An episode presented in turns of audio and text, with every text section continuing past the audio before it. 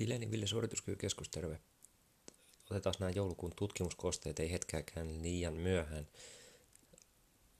On ollut tässä vähän kaikenlaista muuta priorisoitavaa, niin sen takia tulee pikkusen myöhässä, mutta sehän nyt ei ketään juurikaan varmaan haita ne. Meillä ei mitään tukiversioita tässä, kun se tainnutkaan olla. En niitä ehtinyt tuossa tehdä, eikä se nyt niin väliä. Ne edelliset on ihan hyviä vielä. Käykää katsomassa. Pääpointti on muutenkin vaan tukea mun toimintaa, ja sitten saatte siinä pienen bonarikaupan päälle, jos silleen teette, niin tehkääpä sitä. Katsotaan ensin taas näitä kuntoutuksen koosteita muutama. Täytyy yleensäkin sanoa, että mulla on nyt kyllä vaikea löytää semmoisia niinku kiinnostavia ja hyviä artikkeleita, ja niin kuin, että nämä molemmat pitäisi täyttyä, että siitä olisi ensinnäkin jotain hyötyä teille, että se olisi kiinnostava se tulos, ja toiseksi se olisi hyvälaatuinen niin kuin tutkimus, että se ei ole tosi ihan perseestä, niin on tosi vaikea löytää nykyään semmoisia, ja niin kuin edes tätä 10 kuukaudessa, niin lähettekää ihmeessä mulle, jos tiedätte jotain hyviä artikkeleita, ei ole pakko olla niin kuin ihan uusinta uutta, vaan voi olla vähän niin kuin vaikka samalta vuodelta tai edellisvuosilta, ei haittaa yhtään, mutta jos koette, että joku on ehdottomasti semmoinen, mistä haluatte kuulla mun ajatuksia tai muuta, niin laittakaa mulle sähköpostia ville.viljanat@unifit.fi. Ja jos tykkäätte mun äänestä kauheasti, niin mä oon ollut Joni Jaakkolan Väkevä elämä -podcastissa taas puhumassa, että käykääpä kuuntelemassa, se laitan tonne linkin vaikka tonne lisätietoihin, se oli hyvää settiä kaikesta harjoitteluun liittyvästä ja vähän sivuttiin tutkimusnäyttöäkin tavallisesti. Mutta mitäs täällä kuntoutuksessa?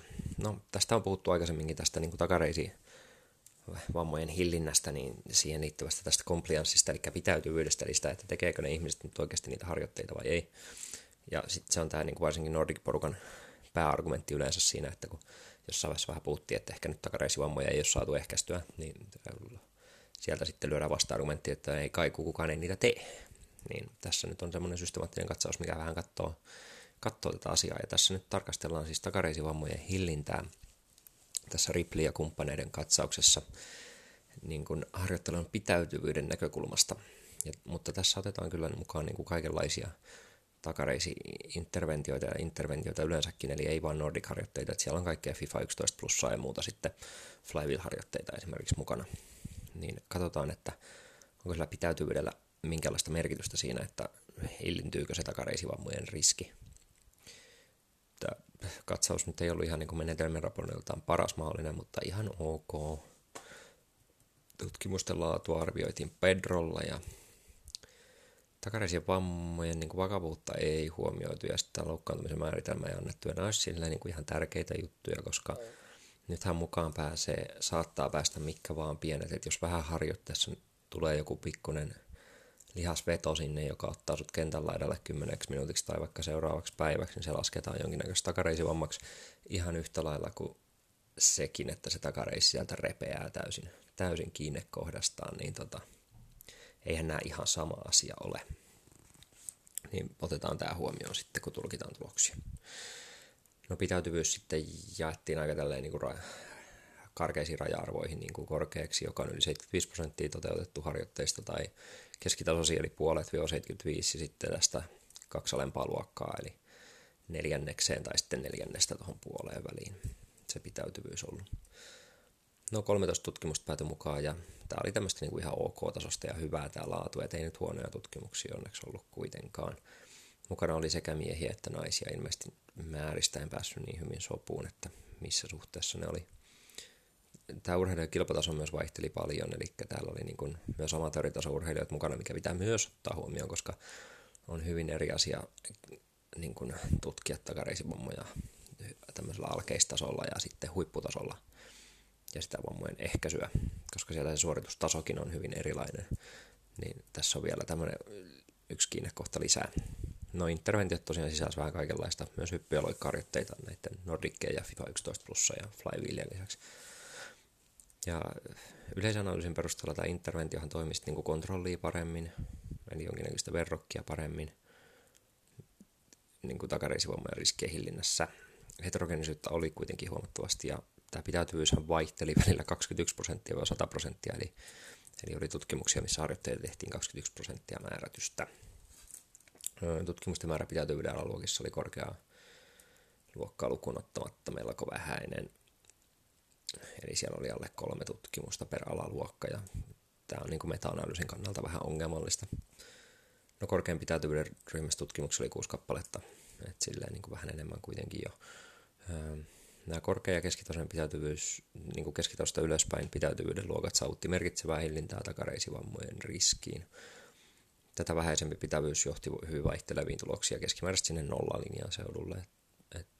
Tiheemmin toteutettu interventio myös sitten toimi toki paremmin tämmöisessä, niin kuin huomattiin jatkoanalyyseissä myös.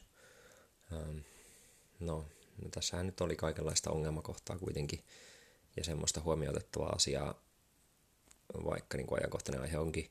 Mutta on ihan täysin mahdollista, että tämä pitäytyvyys on tässä merkitsevä tekijä tässä takareisivammojen hillinnässä. Et parempi pitäytyvyysharjoitteessa voisi johtaakin ehkä takareisivammojen parempaan hillintään. Tämä on vielä kuitenkin hyvin yleinen statement ja en tiedä onko kuinka niin kuin pätevä yhtään kenellekään, mutta silleen keskimääräisesti kaikille, jos näin voidaan sanoa. No sitten oli tämmöinen ihan, nämä kuvantamistutkimusta on ihan mielenkiintoisia Aitkenin ja kumppaneiden, missä katsottiin vaan niin Aussifotarien Polovia ja todettiin sitten, että siellähän oli jos vaikka ja mitä.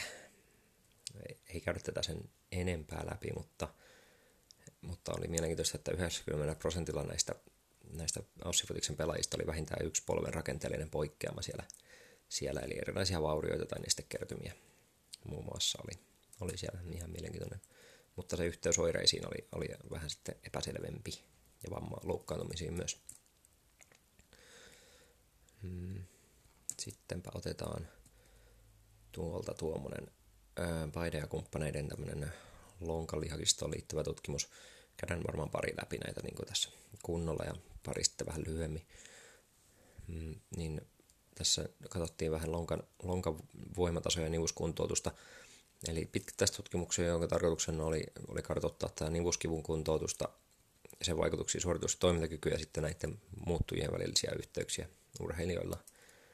Eli mukaan otettiin tämmöisiä nivuskivuisia kavereita ja kontrolliksi otettiin terveitä vastaavanlaisia urheilijoita. Näille koehenkilöille tehtiin merkki testiperustaista progressiivista kuntoutusohjelmaa, eli tämmöistä niin kuin aika modernia niin sanottua algoritmiohjelmaa. Ja kuntoutumista sitten seurattiin ohjelma sisässä kaikenlaisia liikeharjoitteita ja se oli aika niin kuin laajasti kuvattu, että siitä sai kyllä hyvän kuvan, mitä tehdään ja miten tehdään. Tehtiin sitten vielä niin kuin lihasvoimatestit dynamometrillä useisiin liikesuuntiin ja sitten 1 ja 2 pudotushyppytestit. Sitten otettiin tämmöiset hakoisia Marksin kyselyt, niin kuin jotka liittyy sitten tähän niin kuin lonka-alueen hyvinvointiin etenkin sitten ja Marksin kyselystä aktiivisuuteen enemmänkin. Ja sitten tehtiin tämä lähentäjien provokaatiotesti vielä lonkka ojennettuneen 45° koukistuksessa, eli todennäköisesti niin kuin yhteen puristamista oli kyse ja sen aiheuttamasta kipuprovokaatiosta. No loppumittaukset ja kyselyt tehtiin sitten pelinpaluun yhteydessä ja sitten nämä Hagos ja Marks kyselyt vielä sitten toistettiin 3 ja 6 kuukauden kohdalla pelinpaluun jälkeen. Näitä yhteyksiä tutkittiin sitten, että kuinka ne meni. 42 miespuolista urheilijaa lähti mukaan, näistä 36 saavutti peliinpaluun ja teki lopputestit. Ja tässä peliinpaluun ajassa meni keskimäärin 10 viikkoa. 32 koehenkilöä vastasi 6 kuukauden seurannan kyselyihin vielä, eli lähes kaikki kuitenkin, mikä on ihan kiva juttu. Niin kuin näistä jo saavutti sen pelinpaluun. No luonnollisesti tämä interventioryhmä hakosi ja marksi. Pisteet sekä lihasvoimatulokset lonkan sisäkertoa lukuun ottamatta oli merkitsevästi kontrolliryhmää alhaisemmat lähtötasolla. Eli kun on kipua, niin yleensä on sitten vähän huonompi vointi ja heikommat voimatkin saattaa olla etenkin kipualueella.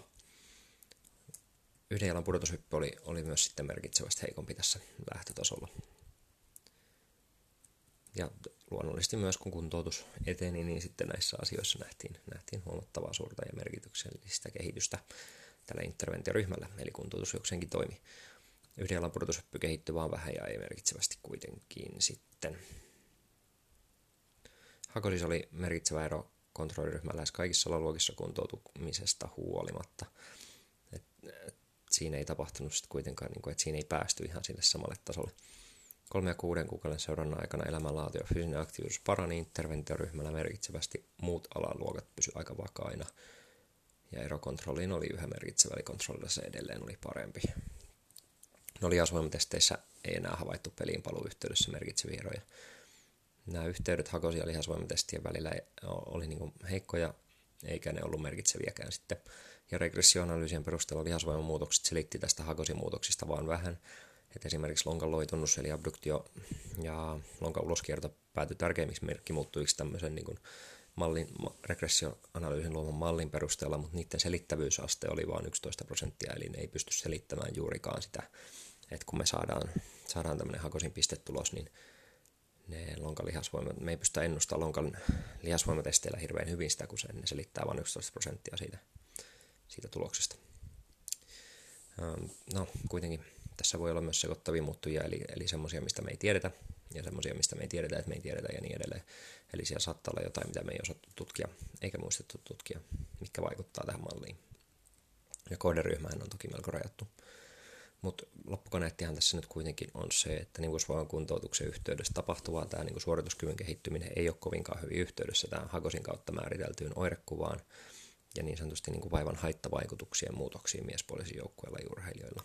Mikä on ihan mielenkiintoinen havainto. Tässä mennään taas vähän tämmöisen niinku kompleksimman ilmiön äärelle, kun asiat ei menekään ihan lineaarisesti.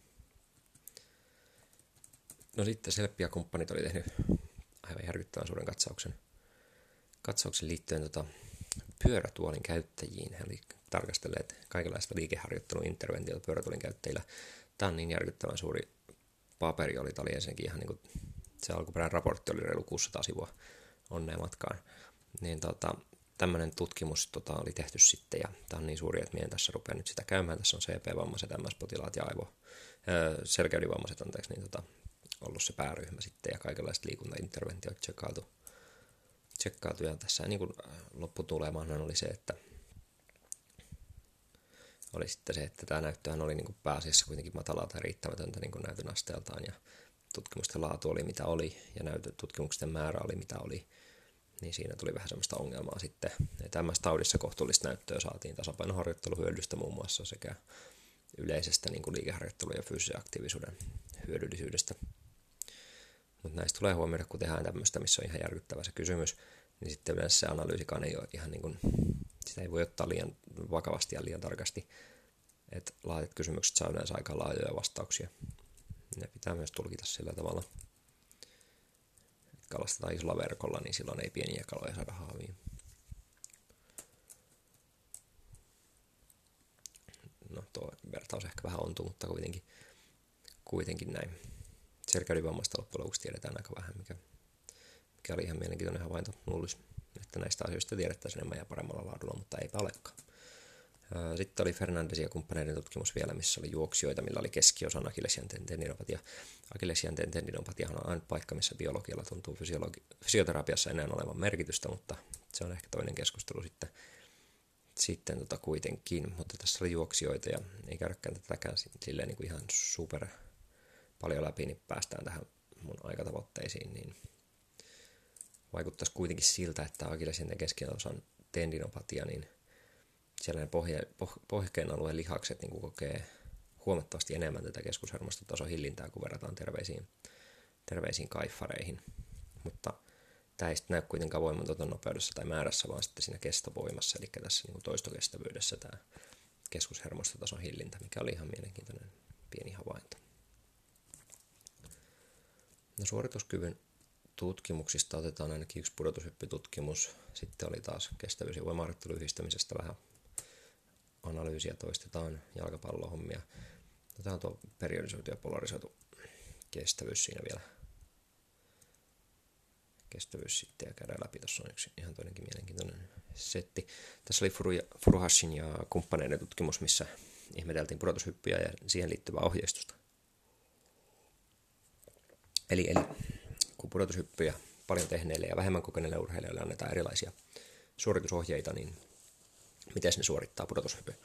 Eli mukaan otettiin ryhmä urheilijoita, jotka oli tehnyt tosi paljon pudotushyppyjä, oli siihen tottuneet, eli ne oli tämmöisiä niin kuin pikajuoksijoita ja hyppylajiharrastajia. Ja sitten otettiin ryhmä pääasiassa tai joukkuelajiurheilijoita, jotka ei ollut kauheasti pudotushyppyjä tehnyt. Ja nämä laitettiin tekemään sitten niitä hyppyjä erilaisilla ohjeistuksilla, eli oli neutraali ohjeistus, mikä tarkoittaa niin kuin painotusta hyvään suoritukseen. Ja sitten oli ulkoinen ohjeistus, jossa se tavoite on siellä kehon ulkopuolella siinä suorituksessa, ja sitten sisäinen ohjeistus, jossa sitten painotetaan kehon tapahtumia, kuten vaikka purista perseellä tai koretiukaksi tai jotain muuta vastaavaa. Niin semmoisia oli sitten nämä. Mutta se ulkoinen ohje oli kyllä melko vertauskuvallinen, että näissä pitää olla myös varovainen, että mitä ne oikeasti on. ja neutraali ohje ei huomioinut kontaktiaikaa, mikä nyt olisi pudotushypyssä ihan suhteellisen tärkeä kuitenkin mainita, vaikka neutraalista ohjeista onkin kyse. No kaikki nämä koehenkilöt teki usein toisto jokaisella ohjeistuksista. Ohjeistuksista järjestys oli satunnaistettu, mutta satunnaistaminen oli sitten taas puutteellisesti kuvailtu. Pudotushyppyjä eri muuttujia, kuten hyppykorkeutta, kontaktiaikaa ja näistä luotavaa reaktiivisuusindeksiä ja vertikaalista alarajan jäykkyyttä mallinnettuna mitattiin. Ja tämä kokematon ryhmä sai myös totuttelusession ennen varsinaista testipäivää, että oppimisesta ei ollut niin sitten kyse, toivottavasti. No, 38 miestä osallistui tähän hommaan. Ja tulosten sisäinen vaihtelu oli aika suurta, mutta ryhmien välinen vaihtelu taas sitten hyväksyttävää. Kokenut ryhmä pärjäsi kaikilla muuttujilla kokematonta merkitsevästi paremmin, ainakin yhdessä ohjeistuksessa. Kontaktiaika oli merkitsevästi lyhyempi kaikilla ohjeistuksilla, mikä nyt ei ole yllätys, varsinkin kun puhutaan pikajuoksijoista ja loikkijoista. Niin luulisin, että ne nyt ihan hyvin pärjää tämmöisessä testissä. Jalkapalloilijoilta sallitaan paljon enemmän se heikkoutta reaktiivisuudessa, vaikkapa.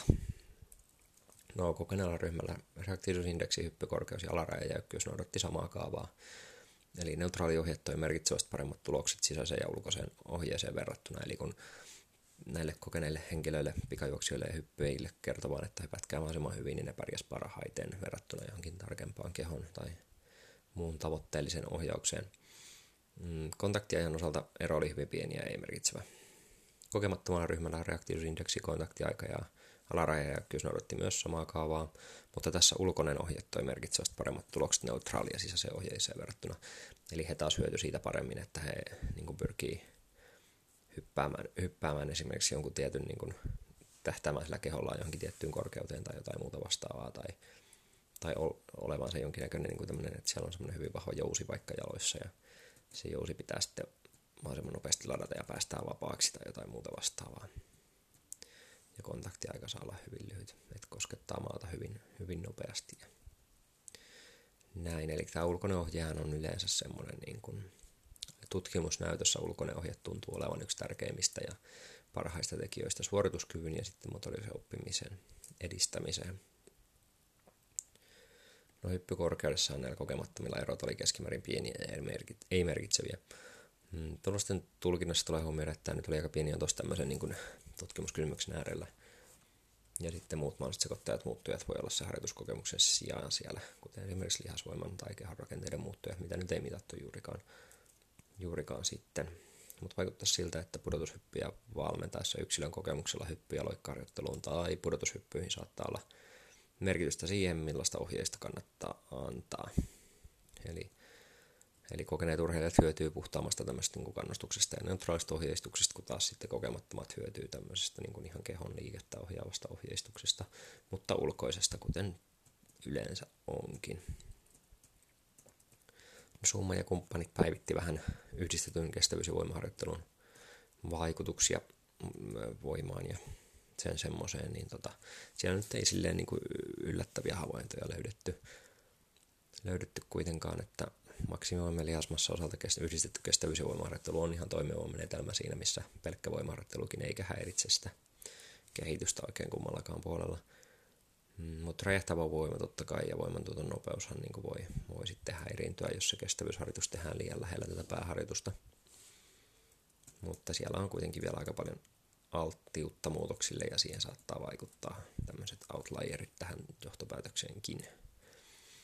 Voine ja kumppanit tarkasteli myös sitten jalkapallopotkua, missä oli sitten niin suupuolen värisiä eroja etenkin, että kun futista potkastaan, ammutaan kärkkäriä vasempaa yläkulmaa, niin mitä siellä tapahtuu eri tavalla. Ja siellä oli jonkinnäköisiä tämmöisiä mekaanisia eroja. Että jos jalkapalloa satut valmentaa tai olet jonkinnäköinen pallojen fysiikkavalmentaja, niin saattaa kiinnostaa. No. Kestävyysharjoittelua. Filippas ja kumppanit. Ei sinänsä mikään yllättävä tulos, mutta ihan hyvin tehty tutkimus. 16 viikkoa ja pyramidinmallinen tai polarisoitu harjoitteluintensiteetti niin kehittyneillä eli hyvin harjoitella kestävyysjuoksijoilla. Ja tässä nyt pitää nämä termit heti ensimmäiseksi pistää kuntoon, eli pyramidinmallisessa ohjelmoinnissa niin tarjotaan sitä, että siis kaikista eniten tehdään tätä matalatehosta niin sanottua peruskestävyyttä, toiseksi eniten tämmöistä keskitehoa eli niin sanottua vauhtikestävyyttä ja kolmanneksi eniten sitten korkeintehoista, ja eli se muodostaa semmoisen pyramidin. Yleensä se on sitten intervalli ja se korkeatehoinen harjoittelu. Mutta polarisoitu on semmoista, että siinä mennään niin sanotusti ääripäihin levytanko-meiningillä, eli keskellä ei ole mitään ja molemmissa ääripäissä on sitten kampetta. Eli tehdään runsaasti tätä matalatehoista harjoittelua, eli peruskestävyysharjoittelua, ja sitten jonkin verran korkeatehoisharjoittelua ja hyvin vähän sitten keskiteholla, eli niin sanotulla vauhtikestävyysalueella. Niin näitä kahta nyt verrattiin sitten keskenään. Niitä on jonkun verran ennenkin verrattu keskenään, ja yleensä polarisoitu harjoittelu osoittautuu paremmaksi. Mutta juoksijoiden, joiden 5 kilometrin aika oli keskimäärin alle 17 minuuttia, ja vaatimuksena päästä tutkimukseen oli yli 60 millin hapenottokyvyn huippu, eli ihan niin kuin on kovakuntoisia kavereita kyseessä, ei hättää siinä. Ensin tehtiin 6 viikon vakiointijakso, jossa kaikki reenasi samalla tavalla. Tämäkin oli tosi kiva juttu. Harva jaksaa tämmöistä tehdä. Nyt saatiin vähän silleen niin kuin tasattua kaikkien tilejä tässä 6 viikon aikana. Ja sitten heidät satunnaistettiin 4 ryhmään, tehtiin alkutestit ja puskettiin 2 8 viikon jaksoa harjoittelua. Ja 8 viikon väleissä tehtiin sitten vielä välitestaus. Eli tässä nyt ne ryhmät oli polarisoitu ja pyramisoidu ryhmä. Ja sitten otettiin vaihtoryhmät, jotka teki ensin 8 viikkoa tätä pyramidin mallista tai polarisoitua harjoittelua, ja sitten vaihto 8 viikon jälkeen sitä toiseksi sitä harjoittelua. Ja nämä jakaumat oli 80%, 5%, 15% tällä polarisoidulla, eli 80% kulutettiin peruskestävyysalueella, 5% vauhtikestävyysalueella, eli keskitasolla, ja 15% sitten kovalla teholla. Tällä pyramidin mallisella ryhmällä tämä oli 80%, 20% ja 5%. Hapenottokyvyn huippu eli V2-piikkiä mitattiin suoralla mittauksella, 5 kilometriä aikaa otettiin ja laktaattikynnykset mitattiin. Reenipäiväkirjaa pidettiin ja harjoituskuorma määritettiin. 64 miesjuoksijaa osallistui tähän tutkimukseen. Jokaisesta ryhmästä vain 1 putosi pois, joten 60 jäi mukaan. Aika hyvä määrä. Pieni dropoutti, mukava juttu. Treenikuormissa ei ollut eroa ryhmien välillä.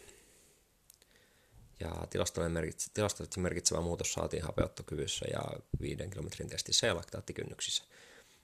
Ja tässä oli myös ryhmien välillä merkitseviä eroja, mutta tarkkoja pareja ei tarkennettu raporteissa eikä taulukoissa. Et piti vähän itse lähteä sitten tulkitsemaan. Annettiin vaan se tilastotestin tulos, eikä sitä tarkempaa analyysiä sitten, että mitä tapahtui kenen välillä. Vaikuttaisi taulukoiden perusteella siltä, että suuren kehitys tapahtui aina polarisoidun jakson seurauksena, kun verrataan joko puolikkaaseen tai täyteen pyramidimalliseen jaksoon. Eli se, että teit sitä polarisoitua harjoittelua jossain vaiheessa, niin on aina parempi sitten kuin se pelkkä pyramidimallinen harjoittelu. Käytännön kannalta muutokset oli kuitenkin pieniä, että 5 kilometrin aikaa, jossa tapahtui 0,6-1,5% muutos ryhmästä riippuen. Ja vain pyramidimallisesta polarisoiduksi vaihtavassa harjoittelussa muutosta voidaan pitää mittavirheen tai tämmöisen luonnollisen vaihtelurajojen ulkopuolisena ja silleen niin kuin käytännössä jotenkin merkitsevänä. Hapenottokyvyn huipussa tämä kehitys oli 1-3%, laktaattikynnyksissä 1,5-2%. Ei toki ole yllättävää, että tämä lyhyt interventio 16 viikkoa näin kovakuntoisilla kavereilla niin saa vaatimattomia pieniä tuloksia aikaan. Ei tässä varmaan niin kuin ihmeitä lähdetty tekemään. Todennäköisesti harjoittelivat jo aika kovaa ja aika paljon. Nämä tutkijat yrittivät myös selittää näitä aikoja ja sen muutoksia, niin kuin aika-ajoa, 5 kilometrin aika-ajoa, regressiomalleja, mutta nämä oli kyllä niin perseelleen tehty nämä mallit ja heikosti raportoitu, että minä en lähde niitä edes tulkitsemaan tässä. Muutenhan tämä oli tosi hyvä tutkimus ja se niin kuin päähomma tässä meni tosi hyvin. Ja tämä oli tosi kiva tutkimus ja laadukas ja hyvin tehty ja silleen niin kuin ihan huolella mietitty. Tulee huomioida, että kyseessä nyt oli vain miespuolisia juoksijoita sitten. Ja tosiaan juoksijoita. Ja otos oli kivan kokoinen myös, mutta on tosiaan näiden tulosten perusteella ihan mahdollista, että polarisoitu harjoittelu on hyödyllistä korkean tason miesjuoksijoilla suorituskyvyn edistämisessä tämän pyramidin mallisen harjoittelun sijaan tai sitten sen tukena, eli aina välillä on ehkä syytä vaihtaa. Ihmetuloksia silläkään ei saavuteta, kuten aina. No joo, sitten oli tämmöinen Delvecchio ja kumppaneiden tässä tutkimus, niin ei tässä silleen niin kuin, tämä oli ihan mielenkiintoinen, että tässä yritettiin katsoa, että miksi, kun tämä voimantuoton nopeus ei tässä niin kuin kehity, että mistä se oikein johtuu, että oli toki kokemattomia harjoittelijoita muistaakseni, mutta vaikka voimantuoton määrä kehittyisikin harjoittelussa, niin sillä ei välttämättä vaikutuksia voimantuoton nopeuteen, ja nämä vaikuttaisi johtuvan motoristen yksiköiden käyttäytymisestä lihassupistuksen yhteydessä, eli kun voimaharjoittelu johtaa tähän niin motoristiyksiköiden niin rekrytointitiheyteen tässä myöhemmässä vaiheessa, niin se ei vaikuta sitten siihen syttymisnopeuteen. Eli, ja syttymisnopeus sitten taas olisi hirveän tärkeä voimantuoton nopeuden kehityksen kannalta. Eli tässä saadaan niin kuin enemmän porukkaa mukaan, mutta ei nopeammin. Oli näiden kaiffareiden yhteenveto. Semmoista tänään. Jatketaan joskus tuossa uuden vuoden puolella. Mulla on aika paljon uutta jännää tulossa. Vähän niistäkin kerron sitten myöhemmin. Niin ollaan kuulolla, ei muuta kuin hyvät joulut ja uudet vuodet.